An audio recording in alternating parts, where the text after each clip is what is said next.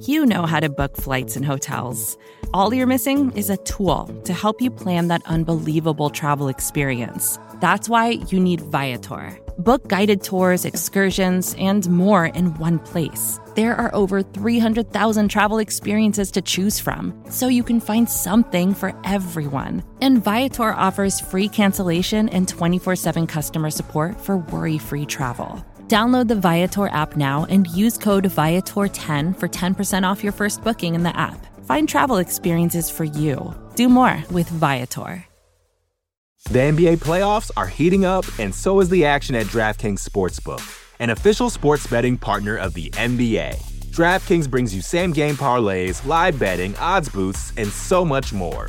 You can download the DraftKings Sportsbook app now and use code VOXMMA. That's code VOXMMA for new customers to get 150 in bonus bets when you bet just 5 bucks. Only on DraftKings. The crown is yours. Gambling problem? Call 1 800 Gambler. Or in West Virginia, visit 1 800 Gambler.net. In New York, call 877 8 HOPE NY or text HOPE NY 467 369. In Connecticut, help is available for problem gambling. Call 888 789 7777 or visit ccpg.org. Please play responsibly. On behalf of Boot Hill Casino and Resort in Kansas, 21 and over. Age varies by jurisdiction. Void in Ontario. Bonus bets expire 168 hours after issuance. See dkng.co slash bball for eligibility eligibility and deposit restrictions, terms, and responsible gaming resources. You're listening to the Vox Media Podcast Network.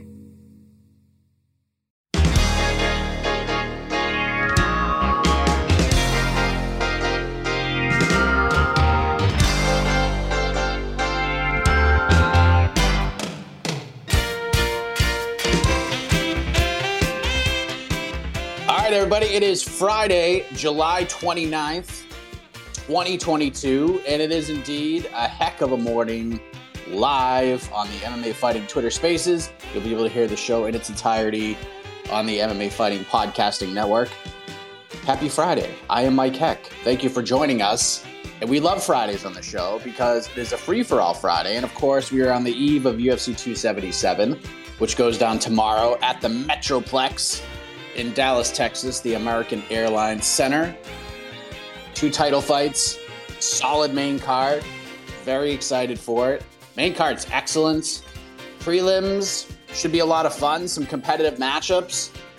But the main card's really, really good. And the more we get closer to tomorrow, the more excited I am, the more intrigued I am for this main event between Julianna Pena and Amanda Nunes. We're going to have our official live weigh in show coming up at the top of the hour. So that's why we're starting a little bit early today.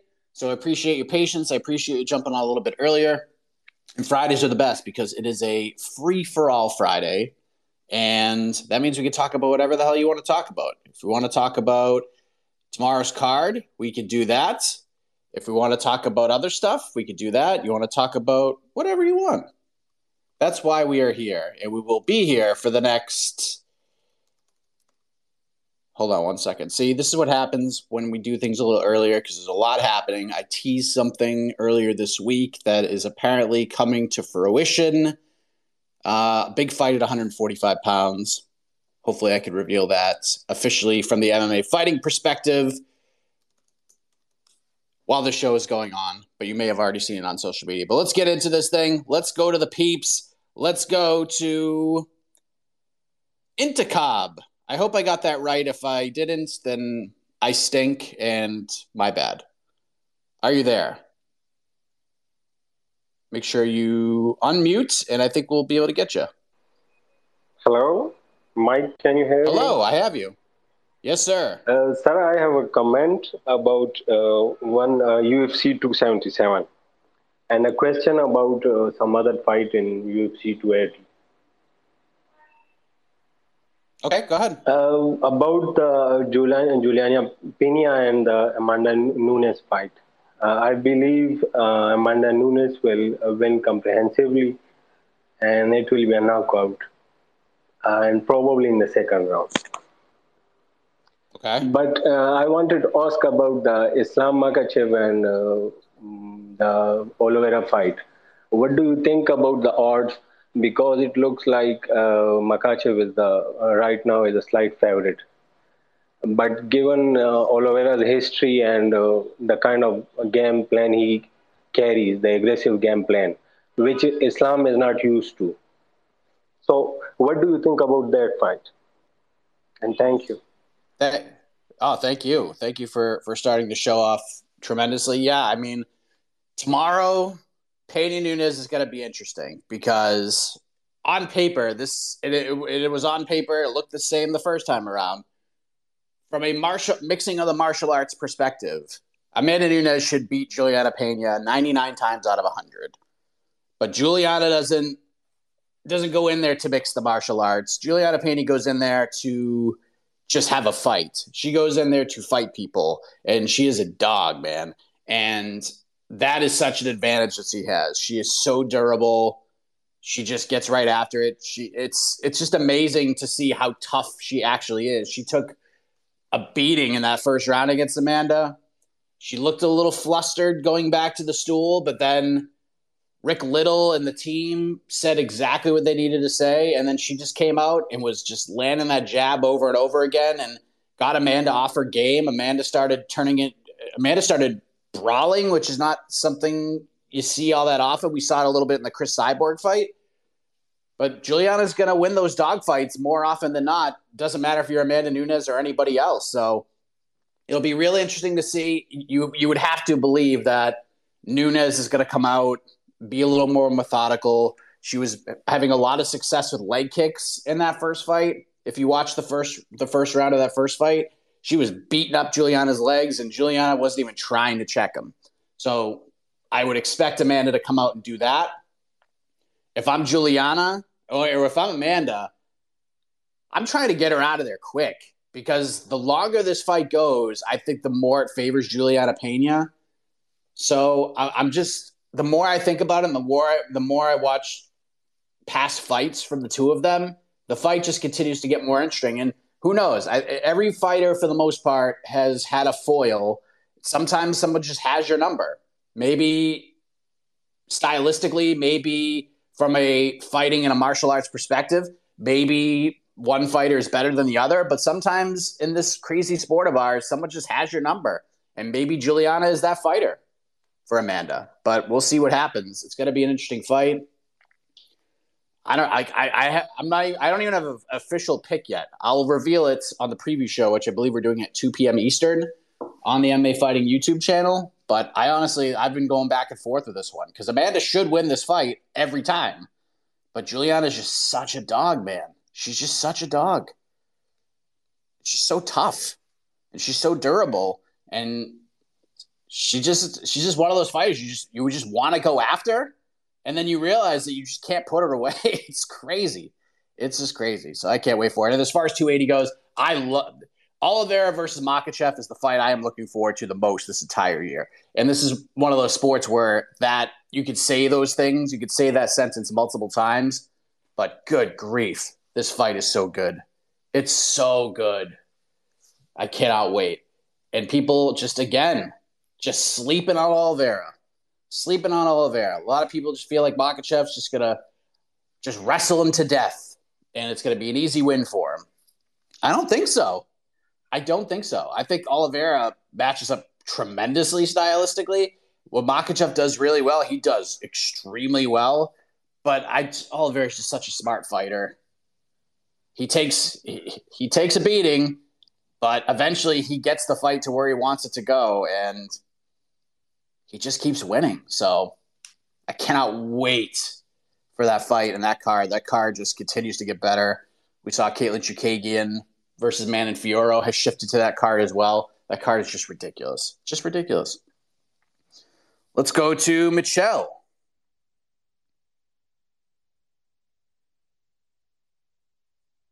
See if we can get him. Wheel is spinning.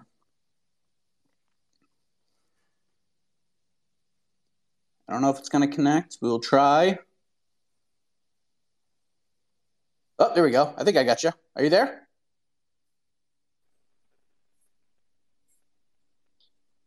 I, do, I can't hear anything you're saying. Jump back in and we'll, we'll I'll, I'll get you in.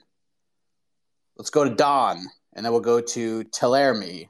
Hey, what's what's, what's going on, Mike? How you doing, man? Heck of a morning, too sweet day, all that jazz. Indeed. Um, so yesterday, the I don't know, man. My service was cracking out or whatever. Um, and uh, I had another question, but now I can build upon it because it's Freestyle Friday, and you a wrestling mark, which I love. So I got to thinking about. it. I was like, Tai Tuivasa, man. I would love for him to win the world title, the heavyweight title, because it would just be crazy. It'd be one of the a good feel, good moment. He's a lovable guy.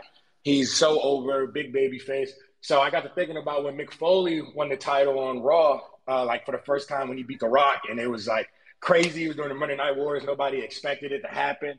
Who do you feel like it's probably already happened in your eyes in the UFC? But who do you feel like had that Mick Foley title win where it's like, wow, nobody thought he was gonna win that? Would, would you say it was the Matt Serra win when he beat George St. Pierre because uh, George Pierre was on was on one when that happened and it was shocking. But who for you had gets the Mick Foley? I can't believe he won the title award. Takes all the viewers away from Nitro and puts them on Raw to watch it. Who get who did that for you? Have a great morning, man. Have a great busy day. I know y'all got a lot to do, man. And thanks for everything you do, man. Have a too sweet day. Thank you, sir. Yeah, I, I mean to, to go to the Tai Tuivasa point, I agree with you. I thought, like after Tai Tuivasa knocked out Derrick Lewis, I was like, just find a way to put this guy in a title fight. I don't care. Just do it now. Whether you just throw him in an interim title fight, because I mean, even back then, even all most of last year, we were talking about where does Jon Jones fit? Are we going to do Jon Jones versus Francis Ngannou? Like, how are we going to do this? And then the beginning of this year happened. We saw everything that has happened with Francis, with the contract and beating Ciryl Gane. And it's amazing how quickly this sport moves on because January, March, or February, March, the, the all we were talking about was Francis. All we were talking about. And then Tyson Fury had his big win, and Francis is in the ring. And then the contracts talk started again because of the Tyson Fury thing. Heavyweight is kind of a mess right now. It seems like we're in the midst of like a little mini tournament going on, but it's still kind of a mess. Like we don't know what's going to happen with Jon. We don't know what's going to happen with Stipe. We certainly don't know what's going to happen with Francis. I actually feel, and I have no insight on this. I feel like Francis will end up sticking around, and I think maybe the UFC will find a way to get him that Tyson Fury fight. Because why the hell not? That's just good money for everybody involved. As far as the Mick Foley question goes, the first one I thought of was Matt Serra, but that's not the one I'm going to go with. I'm actually going to go with Holly Holm on this one because I feel like certain people felt that Holly matched up stylistically really well with Ronda Rousey, but I just think the reaction, the big arena, the the fanfare that it got, and the fact that we're I mean, we talk about Matt's we talk about Matt Serra GSP a lot, especially when it comes to upsets. We talked about you know Julianna Pena beating Amanda Nunes, and anytime there's a big underdog heading into a title fight, we always compare it to Matt Serra because it's just like one of those weird things that happened in history but I think the Holly Holm win over Ronda Rousey just stands out more. It's just one of those like Serra winning is a great moment and it's a historical moment, but Holly head kicking Ronda into another universe is like one of those iconic moments. And I feel like Mick winning the WWF WWF title at the time against The Rock was like an iconic moment because we've had like we've had some great like Daniel Bryan was like the underdog that that won, and it was such a cool build to get there. It was just kind of out of nowhere. It's just organically grown. But if we think about like iconic title changes, Mick Foley is at the top, and I feel like Holly Holm is probably like the best comparison to that. But great question. Um, I'm definitely an old school wrestling mark. I think pro wrestling today is pretty terrible. Um, I know everyone seems to like it, and but I've tried to watch some of the programming. It's I think it sucks. I think it's awful. All right, let's try to get Michelle in here again, and then uh, Tillerme, you're on deck. Michelle, okay. you there? Yep, I got you. So Perfect. I, I want to talk about the um, Nunes versus Pena fight, and I feel like she can't. Uh, Nunes cannot do what she did last time and brawl because I think that's what um, Pena draw, tried to draw her into. Like she said in the interviews, like when she when Nunes might get into a dogfight, that's when she looks more vulnerable. And I think as well, like her gas tank went in the first fight, it was clear to, obvious to see that it went. And also, I feel like with Oliveira versus Makhachev, I think I, I'm picking him Oliveira so far, but if he does win and just say he knocks him out in Abu Dhabi, which is obviously Islam's backyard, I really hope he calls out Khabib because I know he's been talking about it. Like if he beats Makhachev, then he's going to call out the former champion, and it will be really interesting to see how Khabib would react to that because his um, prodigy just got knocked out. So yeah, thank you. Ah, thank you. Yeah, I think it's pretty clear what Amanda doesn't want to do. What I'm curious about is what happens if Amanda tries to slow the fight down and and Julianna gets super aggressive. Because Julianna's just not going to sit back and have a kickboxing match, which is why I think Amanda having all that success in the first round with leg kicks is such an important tool in this fight. And who knows, maybe Julianna and, and Rick Little worked on checking leg kicks this camp. I doubt it because the six jiu fighters don't really check leg kicks all that often. So uh, I'm, I'm, I'm curious to see what the approach is because if I'm Amanda Nunes, I'm leg kicking her for 25 minutes and just picking my spots, treating it more like I don't know, like the Holly Holm fight, maybe even slowing it down like the Germaine de Randamie fight. But Julianna Pena is a, a good wrestler. She's got good top control. Um, but so does Amanda. So that makes things really interesting as well. So if the leg kicks start to work and Amanda does start to slow down a little bit, will Julianna turn up the volume? And if she does, how will Amanda react to that?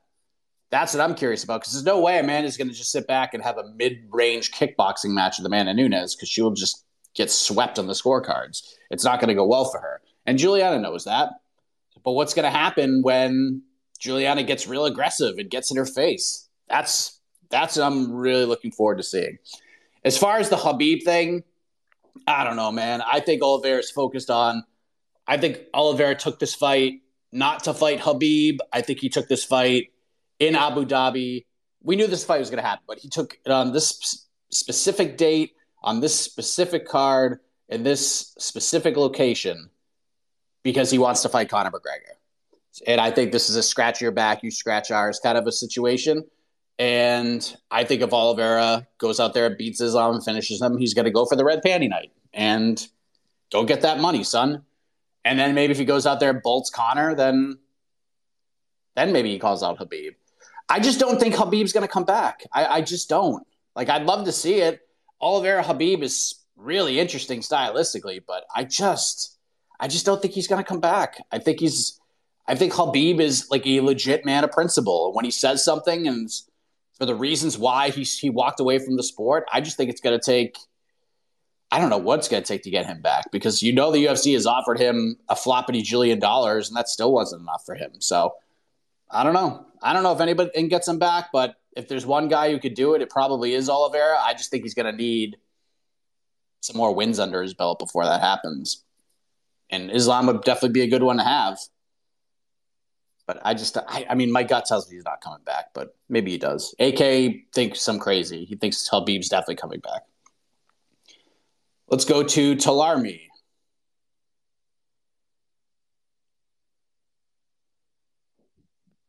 Talarmi, are you there? Oh. Mute. Try to unmute. Hey, how you going. Mike? How's it going? Yeah, not too bad. Great show you got going tonight, mate. Thank you. Tonight here, anyway. I don't know. yeah, so um, geez, you've covered some ground tonight, haven't you? Um, I heard a bit about Tai Tuivasa.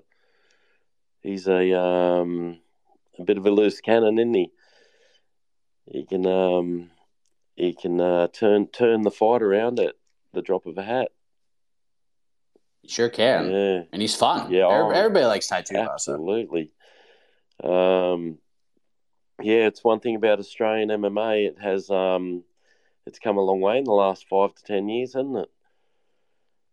It has, and if the UFC, the UFC better have a card there the first quarter of 2023. Because if they don't, they're doing it wrong. Yeah, yeah. There's no doubt about that. Um, look, I'm sure that they'll line something up at some stage pretty soon.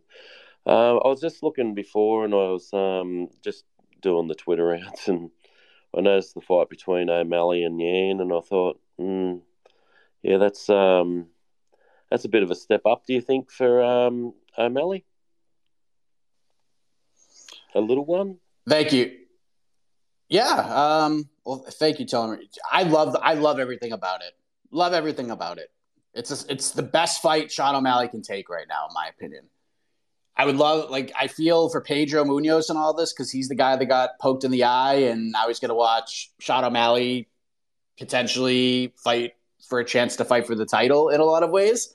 And, but for O'Malley, like, this is a win win situation because if he goes out there and is at least competitive with Petr Yan and loses, like, he doesn't lose anything. He loses nothing in this situation. Now, if he goes out there and just gets blasted and bolted quick, yeah, it stinks, but we chalk it up to a step up in competition. But if he goes out there and beats Petr Yan, that's massive. So O'Malley, in a way, has already kind of won because he's even taking this fight. And the reaction that you're giving and a lot of other people are giving, like that's kind of a victory for Sean. But I, I actually like I think this fight is I think this fight is interesting just because of how rangy O'Malley is and how how slow of a starter for the most part Petr Yan is, and I know that's not like it's not like Cerrone esque where he it's just for for Yan that first round is it's not like he sits around and just gets hit. He uses that round to do some uh, make a lot of movements and just try to get information and try to determine where to go in the second round. Try to establish the weaknesses and establish holes and establish ways that he can enter and just kind of change things in his direction. If I'm Sean O'Malley, the range is there, but eventually Yan's going to figure it out. Like he's that good. And I know some people, because I've been saying from the beginning, if, if you're O'Malley, just empty the chambers on this man in the first five minutes. Like just work on that cardio, treat it like Rocky versus Clubber Lang 2. You go out there, you have three, you know, you have six minutes to just unload the tank and get this man out of there. And I feel like that's the approach Sean O'Malley should take in this fight. Yeah, the range and the reach is always there. And, and some people give me crap for that. He goes, oh, he's just so much longer. He could just have a kickboxing match. That's just not true. That's just not true. Petr Yan is ready for everything. And Petr Yan can figure everything out on the fly. He's so good. Him and Volkanovski are two of the very best in the sport when it comes to making in-fight adjustments. Yan is tremendous at that. Go watch the Cory Sandhagen fight. Go watch it. Go watch a lot of his fights. He adjusts so well. Even the Aljamain Sterling fight, he adjusted pretty well in that fight. He lo- it was close and he lost it, but he he adjusted pretty well in that one. He's so good at in-fight adjustments. And Yan's gonna have a little bit better of a gas tank too because this is a three-round fight. It's been a while since Piotr Yan's been in a three-round fight. So yeah, I, I, I like the matchup, and I think it's a it's a great opportunity for Sean O'Malley, and I don't think he can lose very much from this unless he gets absolutely rocked and just run over in the first two minutes of the fight, which I don't think is going to happen. I think if Yan's going to win, he's going to win a decision or he's going to get a late finish. But if I'm O'Malley, just get after it. Just go get after it and get yours in, son. And just because even if you if you go out there and you have a great first round and you lose a decision, like it's okay. Like it's not that big of a deal in the in the long run, in the in the long and the short of it. And if he wins, like what if he goes out there and finishes Yan in the first round? Like that's massive. That's so big. So I love the fight. I think it makes all the sense in the world. And for Yan, just looking at the landscape of this division and who's booked and who isn't, this is the best fight for Yan as well. It's a big name. I love it. I love everything about it. The NBA playoffs are heating up, and so is the action at DraftKings Sportsbook, an official sports betting partner of the NBA. DraftKings brings you same game parlays, live betting, odds boosts, and so much more. Don't miss out as the NBA postseason winds down. And new customers to DraftKings can bet 5 bucks to get 150 in bonus bets instantly. You can download the DraftKings Sportsbook app now and use code VOXMMA. That's code VOXMMA for new customers to get 150 in bonus bets when you bet just 5 bucks. Only on DraftKings. The crown is yours. Gambling problem? Call 1 800 Gambler. Or in West Virginia, visit 1 800 Gambler.net. In New York, call 877 8 HOPE NY or text HOPE NY 467 369. In Connecticut, help is available for problem gambling. Call 888 789 7777 or visit ccpg.org. Please play responsibly. On behalf of Boot Hill Casino and Resort in Kansas, 21 and over. Age varies by jurisdiction. Void in Ontario. Bonus bets expire 168 hours after issuance. See dkng.co slash bball for eligibility eligibility and deposit restrictions, terms, and responsible gaming resources. Hey, this is Scott Galloway, author, professor, entrepreneur, and most importantly, host of the Prop G podcast. We got a special series running on right now called The Future of Work, where I answer all your questions on surprise, the future of work.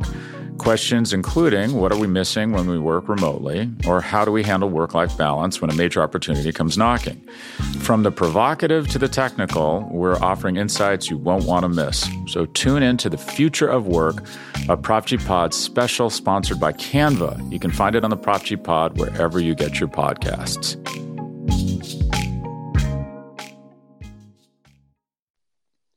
Let's go to Jesse.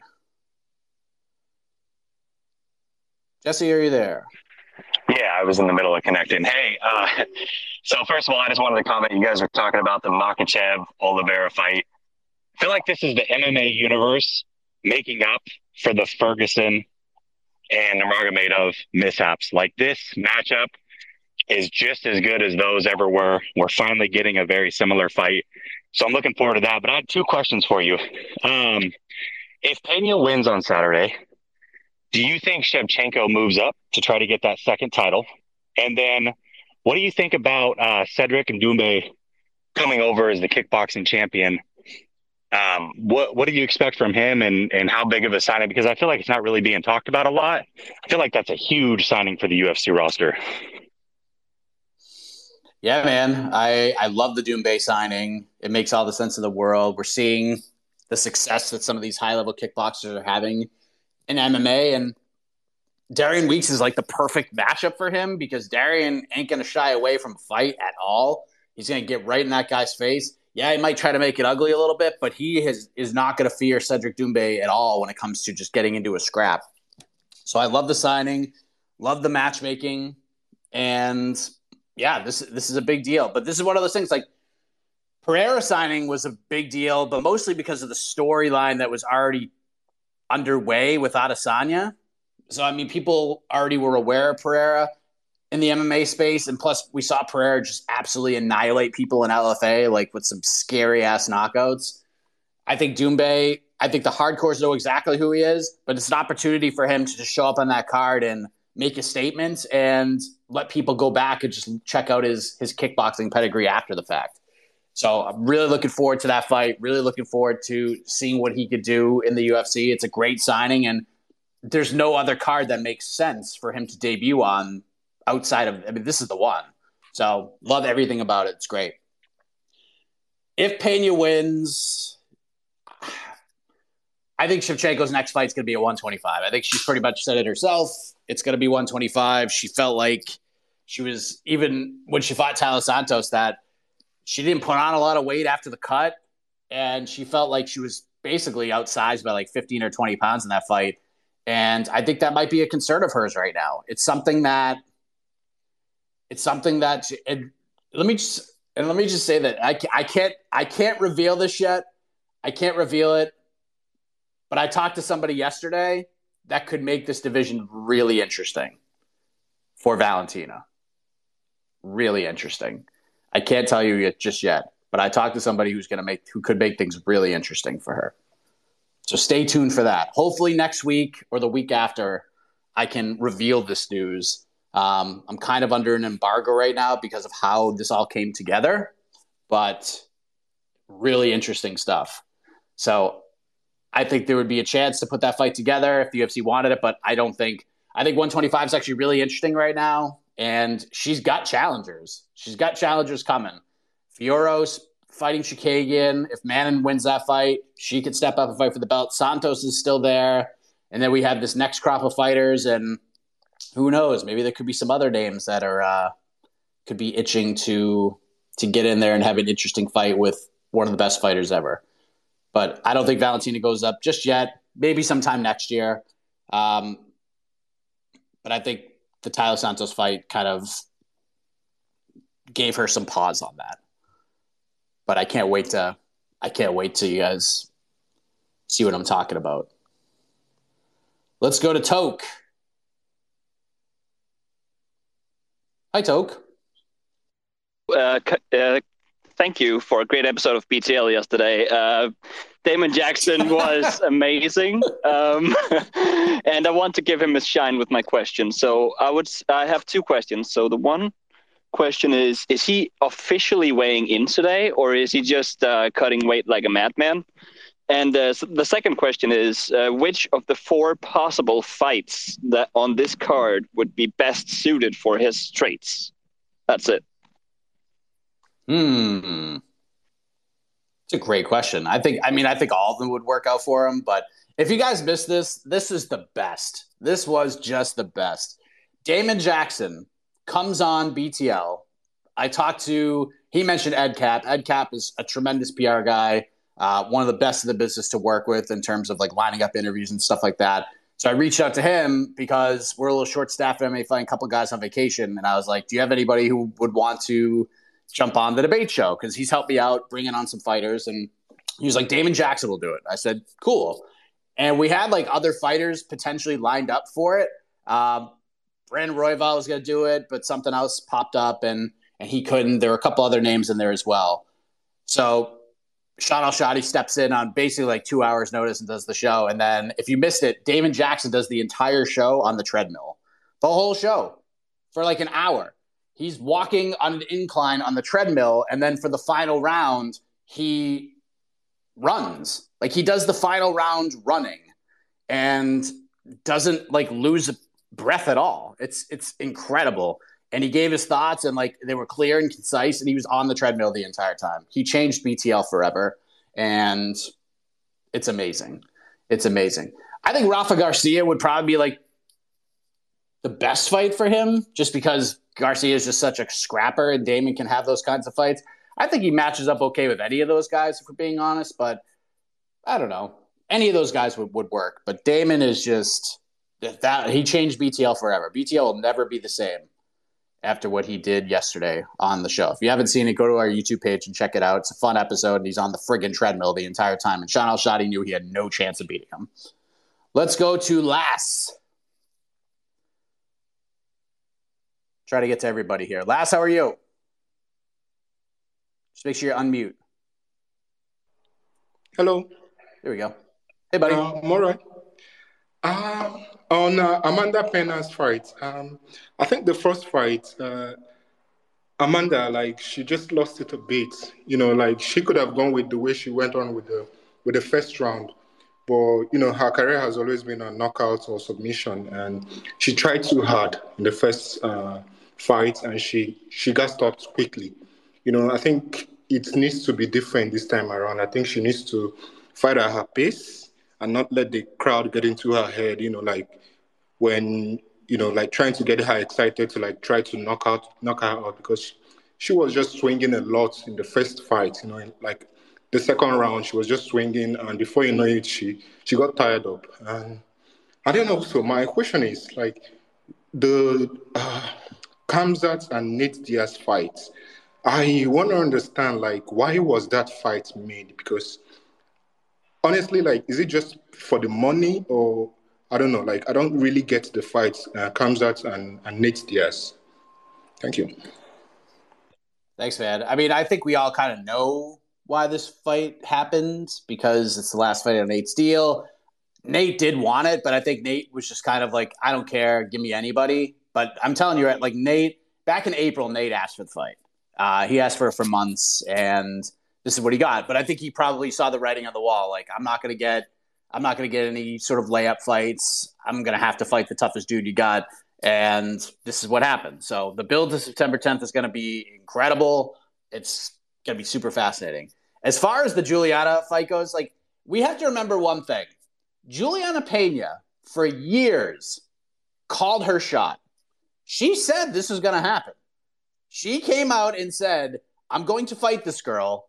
She's going to punch me in the face a bunch. Then she's going to get tired, and then I'm going to beat her. And she said this the whole time. Like Julianna literally called her shot. She said, I am the foil. I am her foil. I am the one who could thwart her because I could take everything she throws at me, which not a lot of girls have been able to say. But Julianna has always had the confidence that whatever Amanda Nunes does, I can take and I could give it back. And that's exactly what happened. Like Julianna Pena basically said this was going to happen, and it happened. So She deserves all the credit in the world. And yes, Amanda Nunes. It, did she have an off night? I don't. I don't know. I don't know. But Julianna had the perfect game plan, and she told everybody what the game plan was, and she went out there and won. And it was an incredible moment. And we'll see what happens here. Like again, like Amanda has to slow this fight down. She has to fight a little more. I don't want to say boring, but a little more technical. The leg kicks are going to be huge in this fight. They were scoring in the first round. Those leg kicks were very effective in round one in the first fight. But Julianna got knocked down a couple times. Amanda thought she had her on the ropes, and Julianna just showed how durable she is. She's just unbelievable with that durability. She's got a chin on her, and she is tough as hell. Which which makes the second fight just interesting because like maybe I don't know. Like I, I honestly don't. This has Jed Meshew wrote an article for MMA Fighting Paths to Victory talking about this fight. And we talked about a little on BTL yesterday as well. That this is not this is not Serra GSP ish. This is Conor Nate-ish, where Con- like Nunes was like Conor. She went out there, had a great first round, thought she was gonna go thought he was gonna go in there, just knock Nate out, and get an easy win, and then Nate turns it around and gets the submission. And then the second, like I feel like, and then the second fight, like Conor tries to slow it down, and then he just couldn't do it the entire time. Like try to throw leg kicks, he dropped Nate a bunch of times, but then Nate turned it around, and they got real gritty down the end. I expect this to be somewhat similar to that fight. I thought it was a great comparison from Jed, like maybe not from a historical perspective, like not from like a superstar perspective, but like the styles and the fights and how the first fight translates to the second. I think that's a more apt comparison than the Serra GSP one, which I've been hearing a lot as well. I thought the comparison was great and it made a lot of sense. So I think we're going to get a war tomorrow. Like, I don't think this is going to be Amanda going out there and just putting the boots to Julianna and being like, see, told you I had an off night. I think this is going to be a fight where Amanda gets off to a good start, maybe wins the first two rounds. Maybe Julianna gets some momentum in round two. I think three and four are going to be real interesting. And I think we're going to get down to the fifth, and we'll see what happens then. But I think this is going to be an absolute war to close the show tomorrow. I can't wait, and I can't wait. Like I said, the more we get closer to sat to tomorrow, the more intrigue I have for this fight, the more excited I get. And I was excited for it from the jump. Like after the first fight ended, I was like, I can't wait to see these two fight again because you knew that's where we were going with this. And Julianna's just got that, still has that chip on her shoulder and the championship on the other one. And Amanda, it's been a long time since seen Amanda kind of vulnerable and and and on the chase. And who knows? Like this could be it. Like this could be the last Amanda Nunes fight. We don't know. We don't know. So enjoy it, my friends. I think it's going to be fun. Let's go to Fab. We'll go for like 20 more minutes and I got to get out of here. Fab, how are you?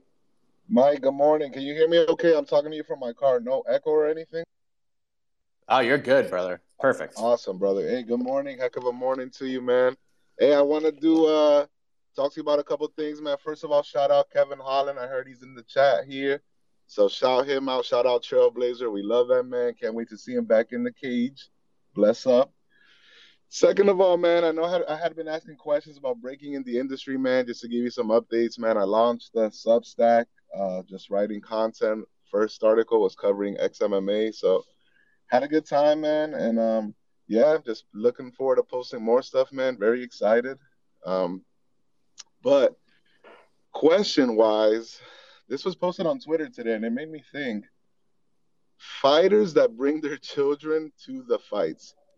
Um, and seeing Amanda this week on Embedded, and, and she always has uh, Raegan there and all that. How can that affect a fighter's psyche?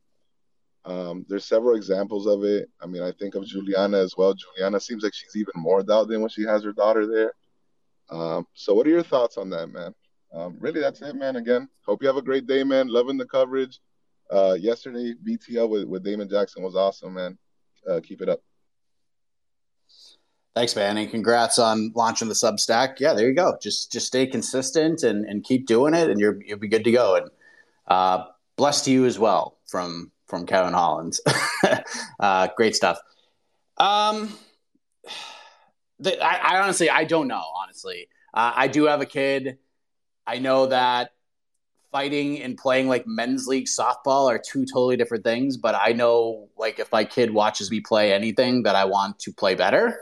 So at least to me, like, I don't know how it'd be in a fist fight in front of my kid, but I, I mean, at least to me, it makes me want to set my game up a little bit. Now, fighting is a whole different thing. So I, I honestly don't. I honestly don't know. Some thrive on it, some don't. Like I know Adrian Yanez was talking about like having his kid in the same general area, but more so that after he fought Tony Kelly, he could go back and like hang out with his kid.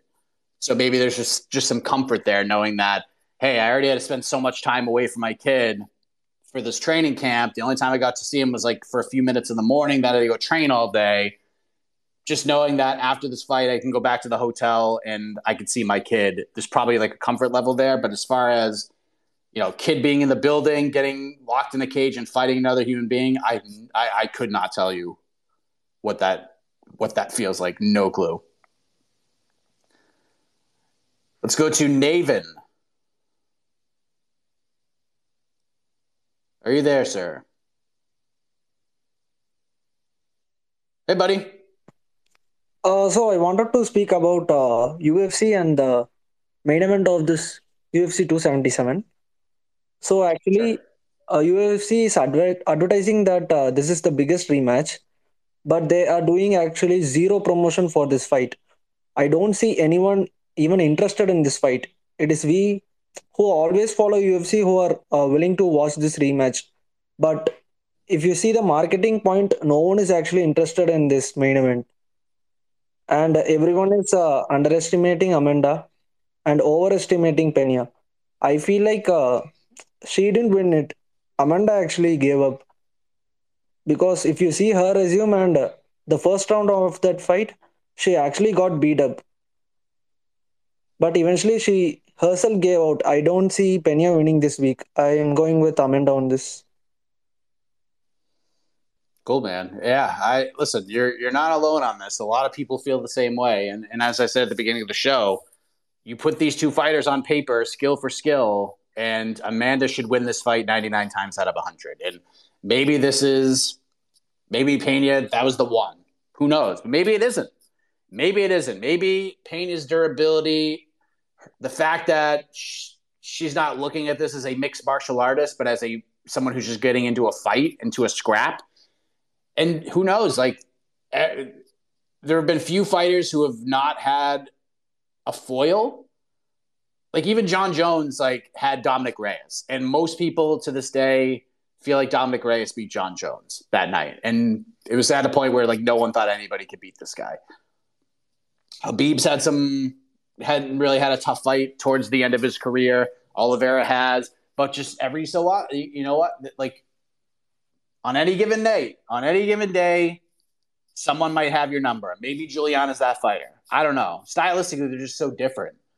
It's just who can implement whose game plan. Julianna's going to keep getting in her face. If this fight gets extended, can Amanda keep up? The gas tank is huge in this fight. That was a huge difference in that first fight because Amanda had Julianna hurt. She kind of underestimated the durability of Julianna Pena. She emptied the tank and then come round two, once Julianna got off, she just she had nothing left. And Julianna just pieced her up. Obviously, Amanda's going to try to slow this one down. There's no doubt about it. But what happens if Julianna's just like, I ain't doing that, and just gets in her face? This is why this fight's interesting. It's an interesting fight. I'm 50, like, I'm torn on it. Like, Amanda should win. Like, everything about this fight on paper screams Amanda Nunes is the better fighter. But Julianna's a dog, man. She just is. Let's go to Duba. Duba, are you there?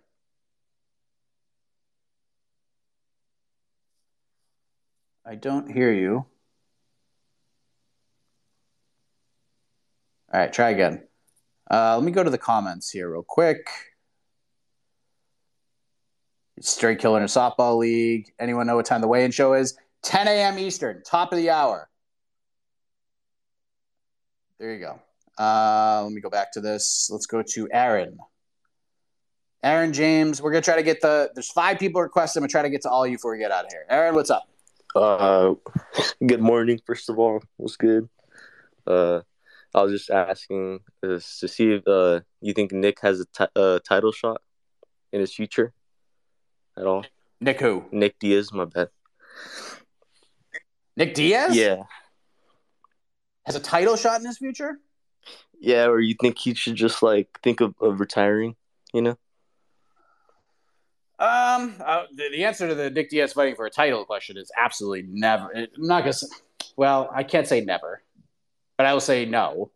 Uh, he just, I don't know, man. I he, it was that like that whole that whole comeback was just the most. Wasn't that the most bizarre thing you've ever seen? Because you remember when I think it was like 2020, towards like the end of 2020, and all those pictures started surfacing of Nick cutting to 170 and he looked like a million dollars. Remember that? Just shredded, did a weight cut, was fine. And we were just expecting this like Nick Diaz 2.0 to show up. Then he gets booked with Robbie Lawler, which is the perfect fight to make. And then the fight goes up to 185, and then we just kind of see what he looks like. Like, we don't know what went into that. Maybe there was a lot of injuries. Could have been, I don't know. But then we saw him fight. Like Nick went in there and like fought his ass off, and then Robbie just took over and hurt him, and Nick was like, "No mas, I'm done." So title fight, no. Do I think he fights again? Maybe I don't know. But if he if he fights again, it's just got to be. We, we it's got to be. It's got to be like a fair fight. I, I I don't know what to do. Like it was one of the I, I, I honestly don't know who what, what would make sense. It would have to be like another vet. Have to be like a one. I don't know. I'm not holding my breath, but d- no, no title fight. No title fight. Let's go to James. Hey, good morning, Mike. Hey, I'm sorry, I'm still laughing over the the Nick Diaz question. That, that was awesome. That that was beautiful. But um, but yet the main event tomorrow. Um, kind of watching a lot of tape on Amanda. I really think uh, kicks to the midsection is going to be a big factor in this fight, and I I really hope you're right. I would love to see a five round war, but man, who, who knows? And um, on a UFC 279, I we, I mean we all know that the UFC is not going to do a, a Nick Diaz or sorry Nate Diaz any favors. I uh, thought of something that I think would be amazing if the UFC actually did it. Uh, what if Jorge Masvidal steps in as a replacement, not for the main event, but for the co-main? Because the co-main will be Shavkat Rakhmonov against Colby, and if uh, something happens with Chimaev that he can't make it, you throw a Rachmanov in there against Diaz, get the little Diaz bump, and then a Masvidal can step in, and Colby can get his revenge on Masvidal for the the club incident uh, in Florida. Um, and and Mike, uh, I don't know if AK is going to be on the the weigh-in show, but wish him a happy birthday from all of us. Thank you, and have a heck of a weekend and a heck of a morning. Thanks, buddy. Thanks, man. Uh, of course, AK will be on the weigh-in show. That is like that, that. That's what he does this job for. Is for these weigh-in shows. He loves the weigh-in shows. This is like, this is like, uh, this is this is like his birthday, if you will. It's like his birthday because he gets to host the weigh-in show. Yeah, I, I don't think any of what you said is going to happen. Colby will never fight. I mean, not gonna say never, but there's no, there's absolutely zero chance Colby would fight Shavkat Rakhmonov. Absolutely none, no chance. I would say this though, if for some reason, like if we find out like next week, let's just say next week we find out that Khamzat can't make it September 10th, but Nate's gonna stay on the card. Like I think they would slot Colby in.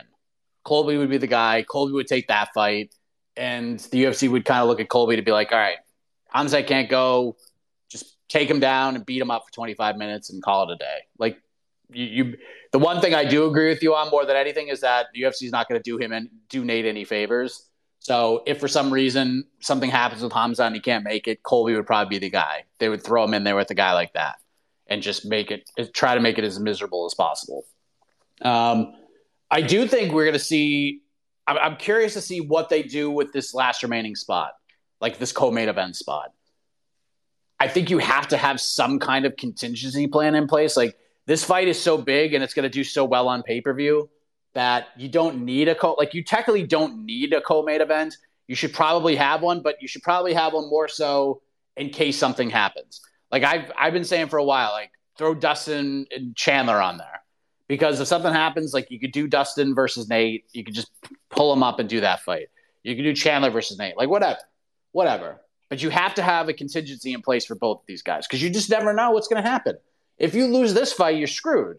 Like if you lose any, like if that fight doesn't happen September 10th, you're done. Like this card is just not good. I love me some Chris Barnett, but Chris Barnett versus Jake Collier, like I can't headline. You can't do that. I, I don't know what they're going to do. They got to have some sort of plan in place. You would have to think welterweights would be involved. I don't know what Ma, I, I don't know if Masvidal will be a part of it. Don't know if Colby will be a part of it. Colby ain't fighting freaking Hop, uh, Shavkat because like that's there's literally no reward to fighting Shavkat for Colby. So, yeah, I don't know. I would like to see a co-main event in place, some way somehow. But if we're staying positive, what's up, buddy? Just want to say shout out to you and the MMA fighting crew for getting me lit up in the comment section of my podcast for suggesting that Tony Ferguson should fight Paddy next. That was dope. um, second, we need to find out what your softball stat line is. I need to know what those RBIs are, homie. And third, leave Beast Boy alone. Leave my boy alone. Uh, there was no question just heck of a morning. It's Friday. Hope you have a good weekend. Everybody in the chat, everybody listening in. Hope you have a great weekend. Love y'all. Peace. Thanks, buddy. Uh, my softball line. Listen, I'm I'm a, I'm a serviceable player. I, I am a serviceable player. I am an infielder. I could play it all. You like when I when I first started on this team, they had me in left field. I could run my ass off in left field and make plays. Uh, I'm a better infielder. I was like a shortstop pretty much my whole baseball career and a pitcher. Uh, I played a lot of second base this past season, played the final playoff game at third base, which is never fun because everyone just hits the ball a thousand miles an hour at you. But I made pretty much all the plays over there. Uh, I'm a number two hitter. So my job is if the leadoff hitter doesn't get on base, I do. If the leadoff hitter does get on base, I send him to third. So if he gets a single, I'm putting the ball down the right field line I'm going to hit a little laser beam down the right field line. He's going to get to third. We're going to have second and third for a number three hitter. Um, if I need to hit the ball over the fence, I will. I hit like nine home runs this year. Uh, if I got to do it, I will. Uh, but I'm a serviceable guy. That's why they put me in the two spot. I, I my average is very high. Um, it ain't pretty. It's very Wade Boggs-ish. If you're an '80s baseball fan, just look up Wade. Even if you're not, I don't drink beers like Wade Boggs, but I certainly uh, look at hitting like Wade Boggs, if that makes any sense. So, yeah. Let's go to King Cat, and we'll go to Tristan, and then we'll see if we have time for any more because they were waiting. King Cat, how are you? Hi, hi. Sorry. Hello. Wow. Hold on. It's okay, boy. It's okay. That's what you get when you have a feisty 10 pound dog. All right. Anyway, heck of a morning.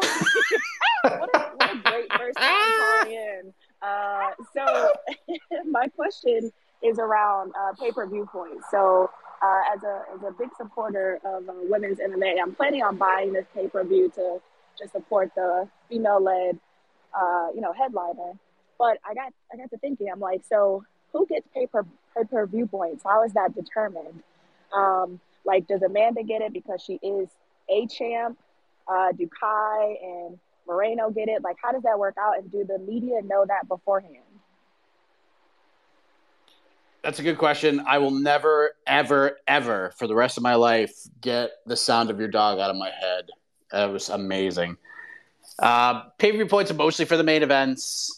Mostly, I mean, the champion's going to get them. I'm sure Amanda's getting them as well. I'm sure Moreno and KKF are going to get maybe a little piece, but it'll be mostly the main event. Julianna will get that championship money. She probably gets more of the perks, if we're being honest. Um, but yeah, it's usually it's usually for the main event. It's usually for the champions. Uh, I'm sure Amanda will Amanda will get a piece of it as well, being being a half of the main event. But I'm not really great with that stuff. But th- they'll do okay. Like they'll do okay. Is this pay per view going to do bonkers? No.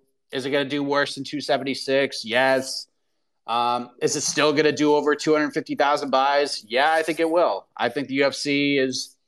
I think the UFC has enough hardcore fans right now where they don't need a lot of the casual audience to do to pull a decent sized number. Like I think this will do three to four. I think this will do like three hundred thousand. Like I think I think three hundred thousand sounds like a reasonable number. I think it's very possible. So yeah, and both women will do okay. I think both are doing a great job selling it. And let me just say this: you know who else should be getting pay per view points? Anthony Smith should should be getting pay per view points because this guy, this guy is selling the hell out of his fight. Is he not? I love this chip on his shoulder. The, him and the chip on his shoulder should be getting pay per view points because he's doing a tremendous job. He has made that fight way more interesting in my eyes. All right, Tristan, quickly because I got to go. I got to jump on this way and show. I don't want AK to be mad. Okay. How are you? Okay, how you doing, Mike? Um, just want to talk about uh, Bo Nickal season three. I mean, wait, uh, season six, week three. Now, um, he if he goes and dominates and has a great performance, is he the is he's the is he like the um one of the few that has only a little bit of pro experience going into if he gets the contract into the UFC, he'd be actually two and oh zero making his debut. I mean, I looked. I think Max Holloway he came into the UFC with only four fights, and then made his debut against Dustin Poirier back in 2012. Started off a little rough. I mean, got three straight wins, lost his two fights, and then went on a tear on his way to his title shot. I mean, if Bo Nickal, is Bo Nickal, will Bo Nickal actually do something unprecedented where if he goes on a tear for three, four years and you actually get a title shot, probably the the um the guy that had the least experience heading into the UFC and actually pulled something off where he goes on a run and then actually challenge like Izzy if he's still there for the, for the middleweight title. I mean, Bo Nickal might, might be. Um, again, I am cat. I'm saying this with a caveat, like that may never happen. But I'm just saying, would that be unprecedented if he did something like that? In your opinion? Thanks, Mike. Thanks, buddy. Yeah, I, I think Bo is probably the the main event name on this contender series season. A lot of, I mean, there's just so much upside to this guy. Just an incredible athlete. 26 years of age. Been working on the craft for a little while. He's got the amateur, you know, very short amateur run. He's got the one pro fight. Um, he's just such a freak athlete, man. It's a, it's like a, a, very cheat cody thing. Jed Meshew says it all the time. Athleticism is a cheat code in MMA, and Bo is one of the best. Bo immediately would be one of the best athletes in the company, just as soon as he gets in there. But I, like, here's the thing. I almost want, like, I expect Bo Nickal to win, and I expect that even with Dana's speech on Tuesday, that Bo just getting a victory will probably get him signed. But it wouldn't crush my soul if they just gave him a developmental deal either way. Like even if he wins in a minute, like just developmental deal him and just let him fight as often as he wants, whenever he wants, for the next freaking you know five or six fights. Oh, hold on one second. All right, now we can reveal because we officially confirmed it. I know you guys probably saw it. Um, big fight at 145. I teased this the other day. I was already well aware that this was in the works, but we just didn't have a date. Um, Edson Barboza versus Ilia Topuria, October 29th. It is a, it is a, it is in the works. It is targeted. Uh, both fighters have agreed. Uh, it is going down October 29th. Told you guys would like that one. Ilia Topuria sticking at 145 to fight Edson Barboza. That is going to be a banger. So there you go.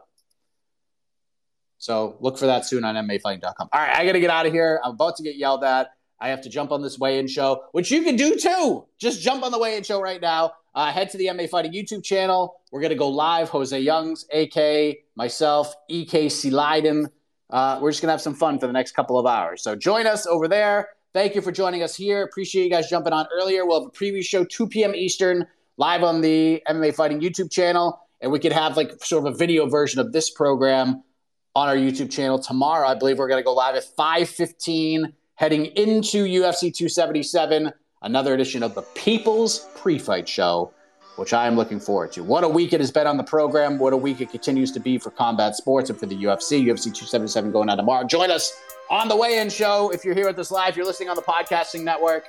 If you're bored, go back and watch the friggin' weigh-in show if you want to. But we'll see y'all later. Have a great rest of your Friday, and as always, have a heck of a morning.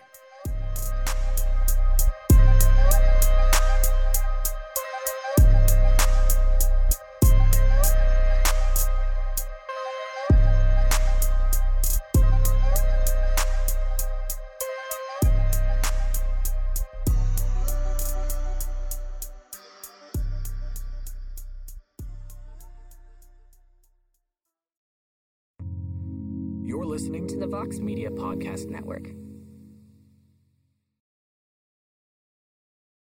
The NBA playoffs are heating up, and so is the action at DraftKings Sportsbook, an official sports betting partner of the NBA. DraftKings brings you same game parlays, live betting, odds boosts, and so much more. You can download the DraftKings Sportsbook app now and use code VOXMMA. That's code VOXMMA for new customers to get 150 in bonus bets when you bet just 5 bucks. Only on DraftKings. The crown is yours.